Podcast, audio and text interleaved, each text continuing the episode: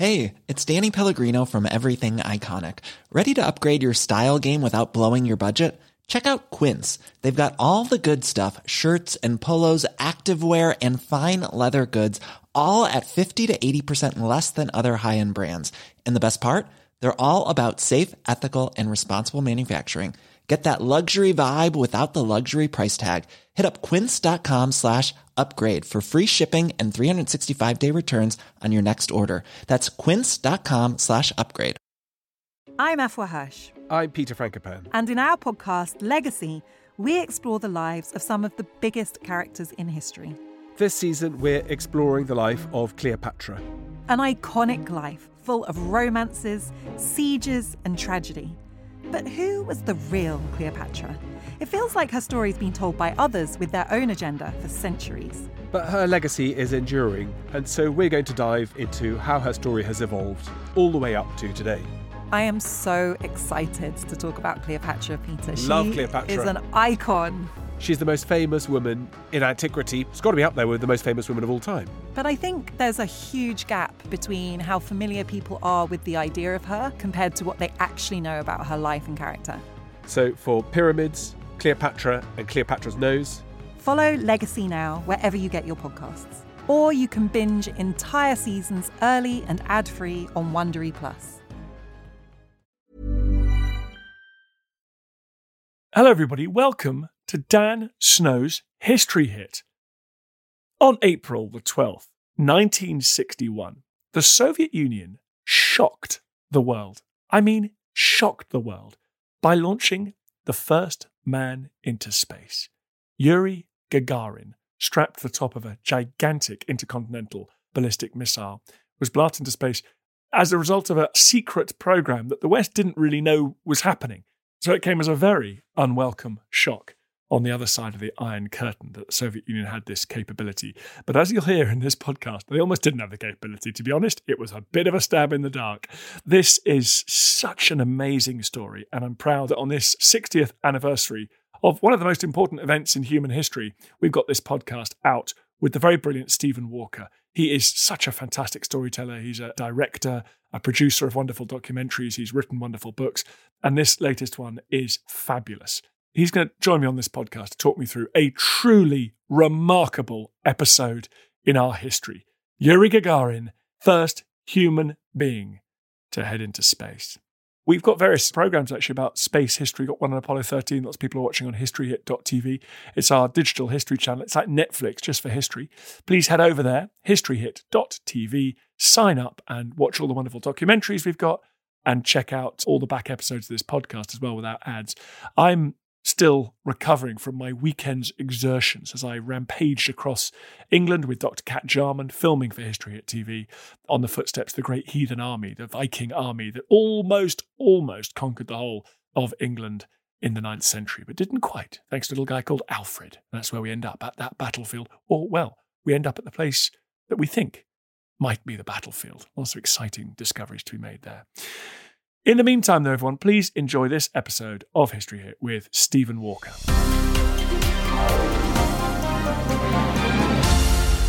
Stephen, thank you very much for coming on the podcast. Thank you. Delighted to be here. Thanks, Dan.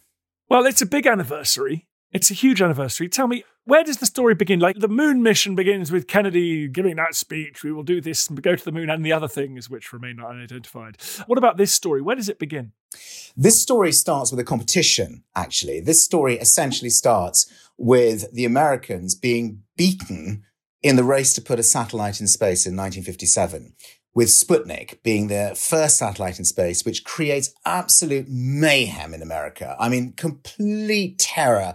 Everybody's terrified that they're going to be raining down bombs and nuclear missiles from space. And Lyndon Johnson, who later became president, is saying control of space means control of the world. I mean, it's really terrifying. And so what the Americans decide to do is that they decide the only way they can get ahead in the race to space is to put a human being in space, which seems to us like not such a big deal, but it's a massive deal at the time. And they start a program called the Mercury program with a bunch of astronauts that are selected after grueling tests. And the Soviets are watching all of this and they're watching in secret. And so what they do is almost immediately after the American Mercury astronauts are being announced and become kind of rock stars in America. What these guys do in Russia is they also have a grueling selection and they select not seven, as the Mercury astronauts were, but 20 cosmonauts in secret, literally under deep cover. And these guys are not even allowed to tell their wives what they're doing, their families what they're doing. And that's how it starts. It starts with a race that is open on one side and completely secret on the other side. The Soviets, what is their tech? Is it far more primitive than the Mercury program? Is it better? Do they have better rocket scientists? What's going on there? Well, what they've got is the biggest missile in the world. They've got a missile called the R 7 missile. Back in 1957, this is a missile that can fly from the Soviet Union to drop a thermonuclear weapon essentially on the United States of America. And it's that advanced. And the reason why it's big is because their bombs are primitive. They're very heavy hydrogen bombs. So the Americans have got these very sophisticated bombs, but small rockets. And the Soviets have got this great big missile, which can carry a great big bomb. It's not quite like this, but effectively what they do is they take this massive risk and they replace the thermonuclear weapon sitting on top of the world's biggest intercontinental ballistic missile and replace it with a human being. That's how they do it. I mean, it is Wallace and Gromit. This guy is in a spherical padded capsule with a less than 50% chance of getting through this alive. There's even some discussion from the KGB to put a bomb on that capsule in case he either goes insane or decides to defect towards the United States of America. So they can blow the capsule up with him inside and pretend the whole thing never actually happened. I mean, it's a story of paranoia and secrecy beyond anything you can actually imagine. And they pull it off. That's the incredible thing. I don't know how they do it. Well, I do. I describe in my book, but they pull it off. Let's talk about Yuri Gagarin, but also the other cosmonauts. If they were keen, volunteers, well up for it, didn't mind the odds of coming back weren't great. Do you know, they often at the beginning didn't even know what they were volunteering for because they weren't told. They were told by these doctors that went out to kind of examine various kinds of possible candidates. I mean, hundreds of them in Red Air Force bases across Western Russia. They were actually told that they would be volunteering to fly a special kind of flying machine, unlike any other flying machine yet invented. Most of them thought it was a kind of helicopter they were going to end up flying. In fact, it turns out to be a spacecraft flying in orbit. So they genuinely didn't know exactly what it was what they were actually volunteering for. Once they were there, once they got going, you know, these guys have the same kind of boiling competitiveness, that sort of alpha male competitiveness that the Mercury astronauts had as well. It's not really that dissimilar. The difference is they got no money, they're in secret, they have no fame, and their wives end up cleaning each other's floors with floor polishes to make ends meet, whereas the Mercury astronauts become these incredible celebrities that everyone wants to be part of. So you've got these two, in some ways, similar sets of men, and yet so radically different. They're also small because they've got to sit inside the little capsule that will actually fit where the bomb would otherwise have been in order to get into space. Was there much flying? I mean, we can talk about this later when we actually talk about how the journey went. They're obviously all pilots, of course, but what do they have to do? They just sit on an enormous bomb, get blasted into orbit, and then presumably there's a key moment when they make a decision to come back. Yeah. They re-enter. Yeah. It's glorious, this. One of the things I do in my book is I contrast, as you've probably seen, the difference between the cockpit of the American Mercury capsule and the cockpit of the what was called Vostok spherical Soviet capsule. And the difference is the American capsule looks for its time very sophisticated fighter jet. It's got dials and it's got levers and it's got buttons. You know, it's sophisticated. The Vostok looks like the inside of a Trabant, you know, one of those 1960s Eastern European cars. It's got about four dials in it essentially what you're dealing with is somebody that is not expected to fly the mission, but to endure the mission. But they got cold feet. And in the last few days, they decided, gosh, we have to give this guy some measure of control in case everything goes wrong up there. So they had a manual system, but because it's so Soviet, they locked it and they locked it with a three digit code inside the capsule. This guy, Yuri Gagarin, was supposed to press three secret numbers in order to unlock the code, which would enable him to steer his spacecraft back to Earth manually. But they then decided we don't trust this guy. So what we're going to do is we're going to put the code in an envelope, seal the envelope, glue it somewhere to the inside of the lining of this capsule so that if something goes wrong at the last moment, he'll somehow find the envelope, open it, see the numbers, press the numbers, and take control of the capsule. I mean, it's insane. The Americans have been practicing manual descents for two years, and these guys had three hours. Literally three hours. There's the famous incident with the dog, though. They did put an animal into space, didn't they? They put 42 animals in. And what people think about is the one dog, Laika, that they sent up, but they had no way of getting Laika back in 1957. And they did that because the Premier, Khrushchev, really wanted space spectaculars. You know, look at our technology. It's better than the Americans. We can beat the Americans. Come to us, the rest of the world, and be Soviet because that is where the future lies. But they actually had a lot of dogs that went up. In fact, one dog actually ran away just before she was due to be launched. And somehow, I don't know got away. And they literally found a stray wandering around the staff canteen, actually on the Cosmodrome Air Base. And they put this poor mongrel actually in the can. The next thing, she was in space. These dogs were trained by circus trainers to begin with. They were all picked off the streets of Moscow. And then they were basically trained for the program in order to pave the way for the human mission in 1961 because nobody knew what was going to happen up there. So the way this story is often told is that at this point the Soviets were actually ahead of the Americans technologically. Your book suggests that they weren't really, but they didn't worry about the old health and safety, and they just, they absolutely just went for it the moment they got a sniff of it. Yeah, I mean, look, they weren't even going to wear spacesuits. That was developed as an afterthought, seriously, as an afterthought. There is a thing in my book actually about the abort system. I mean, this is incredible. The abort system on the missile, in case there was an abort on the pad, and this huge ICBM actually blew up on the pad with the cosmonauts stuck at the top, 40 meters high. The idea was that there would be an automatic ejection of this hapless cosmonaut from the top of the rocket. He would fall effectively 10 stories into a steel mesh, like a net that was at the bottom. And then he would have to crawl across the net to a domestic bathtub, which is attached to a rope, and get in the bathtub and then be lowered to the ground. This is while the rocket's exploding around them, where essentially what would happen is that medics would somehow get them and somehow pull him clear. It was such rubbish. They didn't even dare tell the cosmonaut this system even existed, but they had it just in case. It's difficult for us to think like this, but 60 years ago, with the Cold War at its peak, with Kennedy new in the job, with Khrushchev crowing about the fact that the future was Soviet, the world's future was Soviet, with the Berlin Wall about to be built, with the Vietnam War about to be fought, who came first? Who actually put a human being, the first human being outside the biosphere to look down on our world? Who did that first was huge. It meant everything. It wasn't just about a technological race that came down to the wire. It was literally about which way does the world go? What is its future? Is its future Soviet or is its future backward American, as the Soviets would have said? So everything ran on this moment, which is why it's such a major thing 60 years later, because the fate of the world essentially felt to them at the time like it rested on the success of that mission.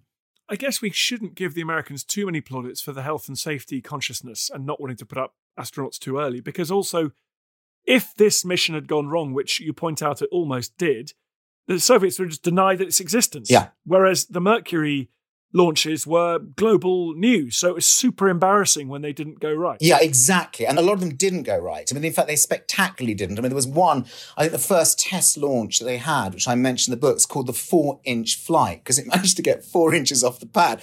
And then it, everything just stopped and it just sort of fell back onto the pad, denting the fins on the way. And this was on television. Everybody could see this stuff things kept going wrong. The thing about the Americans was that everything was done in public, everything was done on live television.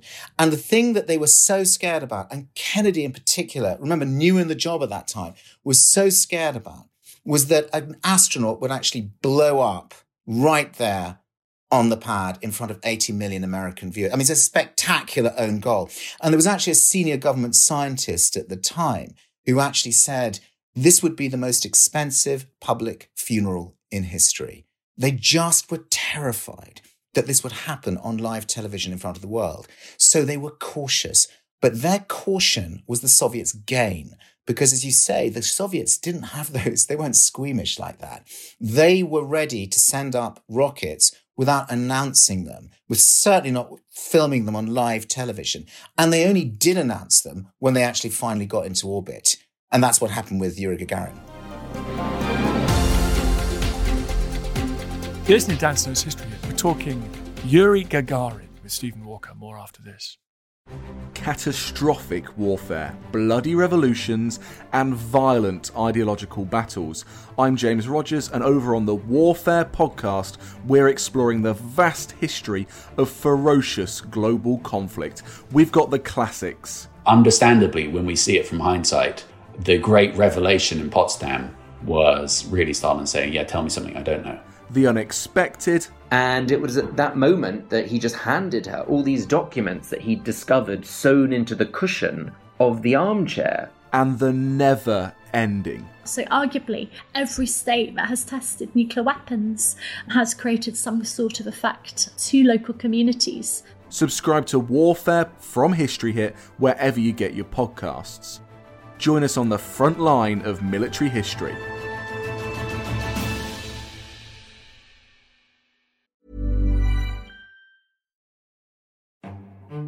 This is After Dark Myths, Misdeeds, and the Paranormal.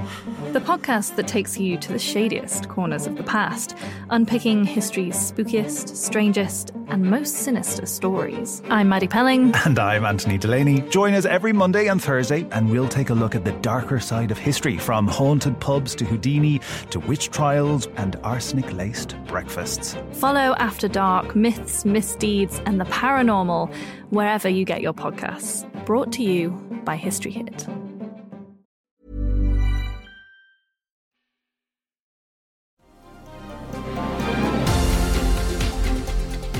Well, let's talk about that. Well, we should actually say that Yuri Gagarin, very interesting from your book. I didn't realize what a traumatic childhood. The German invasion of the Soviet Union, members of his family enslaved, murdered. I mean, it's a full on Soviet experience. Yeah, I mean, it was. I mean, he was in that part of Western Russia, which was overrun by the Nazis in 1941. He was living with his parents and with his sister and brother in a little house there. They were turfed out of the house by the SS. And his father had to build a dugout where they lived for the next two years. They literally lived in a dugout sort of behind the house. And there was an occasion where I think Gagarin was seven years old, had a younger brother called Boris and Boris, I don't know how it happened, but an SS guy decided this boy was irritating him. So he hanged him from a tree, from an apple tree in their garden. And Yuri Gagarin saw this. He was seven at the time. And he raced back to the dugout where his mother was and he screamed to his mother, and his mother came running out. And the SS guy had gone at that point, and he managed to cut down this boy, Boris, who was five and was amazingly still breathing and still alive didn't talk for months and months afterwards. And Yuri Gagarin saw all of this. You know, he was living in a dugout. His brother nearly died. He saw this. And I think what that did for people like that and of that sort of generation in the Soviet Union, I found this again and again with people I was interviewing, is a kind of a toughness. Death is part of life. And actually, if you get blown up in a rocket, you get blown up in a rocket. It's not a hardness because there's enormous amounts of humanity and poetry and love, I think, in there, and appreciation of this incredible moment where they're going to see the world for the first time. But there's toughness, a different kind. Go through the siege of Leningrad and things like that. 27 million Soviets died. It changes things. So they were prepared to take the kind of risks because, as far as they were concerned, they were in a war still, this time with the United States. Well, talk me through April the 12th, 1961. How does the launch go? Well, the launch is traumatic for everybody involved. There is an incredible character. This sort of book is really about those characters. There's a great character called Korolyov, who is the architect of the whole Soviet space program, and who actually loves this guy Gagarin. There's a kind of father-son relationship between them. Korolyov is in the bunker, which is 100 feet underground, because if this thing blows up, everybody's going to die. He's down there. He's got a phone in front of him, which he can command this abort we're coming up to seven minutes past nine Moscow time in the morning. Yuri Gagarin is sitting in his spherical capsule. He's battened down. There's been a problem with the hatch. And at one point, they weren't even sure if the hatch was securely fastened. And so they had to take it all off and put it all back again. And then finally, they light the candle at 9.07 a.m. And this guy goes and he screams out over the radio. He screams out the word poyekhali which in Russian it means let's go. And off they go. And he goes up, and it is the most incredible ride. He is in orbit 11 minutes later. Very nearly something goes wrong with one of the stages of that rocket. And something sort of does go wrong because his orbit ends up being way too high. But he is in orbit 11 minutes after leaving this secret missile base in Baikonur in Kazakhstan, which is still the main kind of rocket base for the Russians. And there is this incredible moment where he literally feels himself lifted off his seat. It's that first experience of weightlessness. And he then turns to the porthole, which is on his right hand side. And in a secret briefing that was kept classified for decades, and which I quote in the book, not the version he gave to the press afterwards, he looks out for the first time on the world. And what he sees is sensational he sees something that no one has ever seen before. He sees this incredible thin blue line that is our atmosphere. And he sees the stars with a sort of brilliance that you cannot see on Earth, and they don't twinkle. And then he sees, because the spacecraft is actually slowly spinning, he sees the sun sliding through his porthole window. And he talks about this light filling this capsule. I mean, it's incredible, of radiant I mean, I dare say even heavenly light that fills this capsule. You're kind of beyond politics at that point. This is an incredible moment. This is three and a half billion years of life on this planet. And this is the first organic thing to leave the biosphere and see the world below. So he races into a sunset and then he loses all contact with the ground. And for most of the time, he has nobody to talk to because that little radio he's got doesn't work properly. And there's total isolation. So he is in a spinning capsule, very slowly spinning, where he turns the lights down, where he has nobody to talk to except a tape recorder and somebody had forgotten to put in enough tape. So he actually has to take an autonomous decision and rewind his tape and then erase over everything he's just said. And he looks at the world. He sees this fast motion sunset. And then he goes into the black side of the world from literally north to south across the whole of the Pacific Ocean in about 20 minutes. And then he rounds the bottom of South America, north of Antarctica, and he races into the daylight, into a fast motion sunrise and on it goes. And then all things start going wrong, you know, and it is a mind blowing moment for him and for humanity, I think. It's extraordinary. Um, talk me about the big moment when he decides it's time to come down. Isn't I'm going to give all my secrets away, Dan. That's what I can. he has a terrible, terrible moment where two parts of his Vostok capsule, the bit which has the retro rocket and the spherical bit that he's attached to, are supposed to separate just before re-entry and they don't. And they're supposed to separate within 10 seconds and they don't separate. They don't separate for 10 minutes and he starts to spin and he starts to spin really fast. I mean, he is spinning. He calls it a corps de ballet. This stuff didn't come out for decades. And some of it is still secret. That's the incredible thing. There are still secrets about this stuff. So he's spinning into the atmosphere, the skimming the surface of the atmosphere. He's also way off course at this point. He has no idea where he is, in fact. At one point, he thinks he's over America earlier on. He's actually over the Pacific. There's no instrumentation, there's no mission control. There is just him in a cannonball, like Wallace and Gromit, going around the world. And he starts to enter the upper levels of the atmosphere. And of course, the friction starts to build and the heat starts to build. And he describes in this secret recorded briefing, and I have it quoted in the book, he starts talking about how he can smell burning, he can hear crackling. And it's pretty obvious because the two parts are still joined together that the heat shield isn't operating properly. And that if this does not separate, he's dead man. He's going to burn alive going back into Earth. Remember, they'd already announced on Moscow radio to the whole world when he was in orbit that he was in orbit. That's when the secret gets released. But he still had to come down. So his parents are hearing it on the radio for the first time. They're discovering their son, they think is a fighter pilot, is actually in space, in a spacecraft orbiting the world. But of course, they haven't announced the news yet that he's come back. So at the very moment when Muscovites and people across the Soviet Union are celebrating, already they're in the streets cheering their guy on, you know, he still has to come down and he's not down safely yet. You want me to tell you what happens next, don't you? So yeah, I wouldn't mind. Yeah, I wouldn't mind. he's spinning down. He's spinning into the atmosphere. And he's cool as a cucumber. That's the incredible thing. I mean, this is the guy that watched his brother being hanged when he was seven. I mean, he's got the right stuff. He's human. He's terrified. Of course he is. And he talks about that. But at the same time, he's a pilot. He's a fighter pilot. He's been right on the border flying against NATO countries. He is coming down and he is cool. And he's still, get this, recording what he's seeing in his little tape recorder, the bit of tape that he's actually got left. He's still actually doing that as he comes down. And yet he's facing the most horrific death. He's going to burn alive, basically. Or even worse, the two bits could slightly come apart, and with the violence of the spin, the retro rocket could smash through his little thin walls of his little spherical capsule to him strapped vulnerably inside. So that could happen as well. And what actually happens is that the heat starts to burn off the connections, the cables are actually connecting the two parts. And a heat sensor, it's like a backup sensor, which is actually on the spacecraft, triggers a separation literally at the last moment. And suddenly, boom, he's free.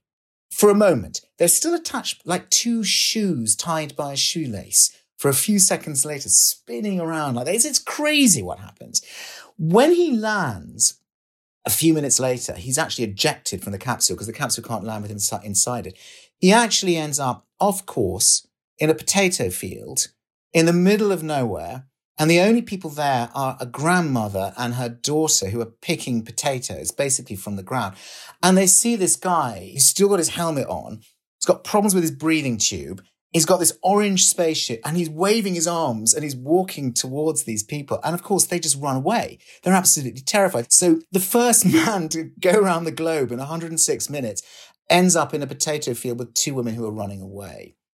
He landed in the Soviet Union, right? I mean, could he have landed in Cornwall? Yes. He could have defected to Cornwall. I mean, he actually, if he got that envelope out and pressed the buttons in the right order, he could have actually done just that. And I actually checked that with some technical people in Russia today who know quite a lot about the workings of the Vostok, some of which, as I said, is still secret. He could have done, you know, he could have done anything. The incredible coincidence is that by some fortuitous combination of circumstances, he was so off course that he actually ended up parachuting over or very close to the city where he'd studied foundry work in an industrial college just off the Volga River when he was a teenager. And he looks now and he goes, I recognize this place. I recognize that bend in the river. I mean, you just couldn't make this stuff up. He recognizes this stuff. And so he does actually know pretty much where he is because he lands totally coincidental on Mother Russian terra firma on Mother Russian soil on this potato field, close to the place where this kind of peasant background guy studied foundry work three or four years previously. He was a lucky Mother Russia. Um, his life went downhill like so many astronauts. People have glimpsed Earth. I guess you just realize that the rest of your life is just a crushing anticlimax. And he drank and died an early death, didn't he? Well, he did. He was sent out as Khrushchev, the premier's poster boy, basically. You know, good looking guy, big, dazzling smile, which I think is one of the things that lent him to that job. And he went all over the world. He didn't go to the United States of America. He once addressed the United Nations, but he didn't do a tour of the US. But he came here to the UK and famously had tea with the Queen. And apparently it was quite a successful tea that he had with the Queen. And they loved him here. He was very successful. But he did start to do that rock star thing. I mean, he became the kind of most famous man on the planet. I mean, it was incredible, this moment. We're all used to Neil Armstrong, but actually, you got to go back to a time when Neil Armstrong wasn't there. And this guy was actually it. So he did drink, he did womanize, he did all that sort of stuff. And he did sort of descend, but he managed to get himself back in shape again for what he hoped would be some more flying in space. But then something really strange happened, and he was killed in a plane crash in 1968, training on a jet. And the circumstances of that plane crash remain a mystery to this day. I mean, there are so many conspiracies about was he killed by the KGB? Was he murdered? Was he bumped off by people? Did he actually, what happened? And no one has satisfactorily worked it out. I actually interviewed a guy who was there who heard the crash happen. And his evidence that he gave to the secret commission of inquiry in 1968 was tampered with. He saw it 20 years later and he told me on the record, he's dead now.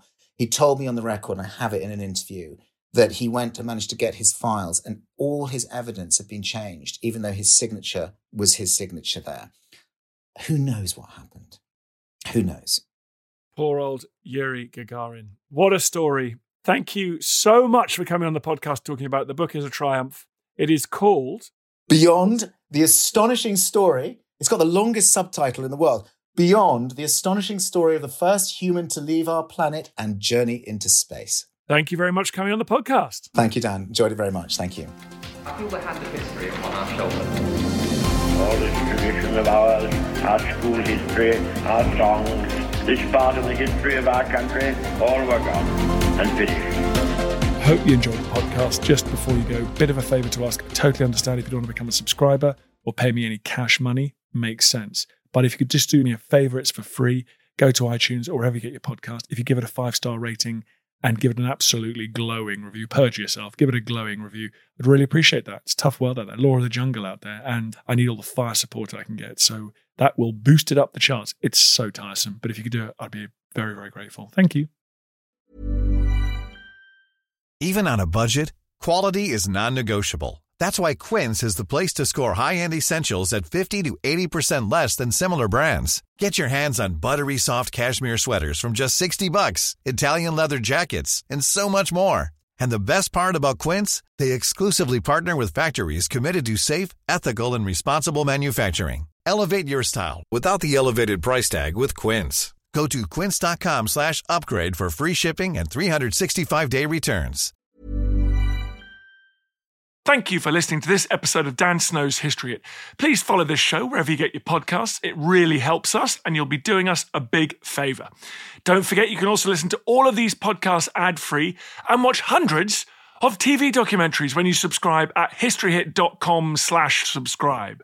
As a special gift, you can also get your first three months for just £1 a month when you use code Dan Snow at checkout.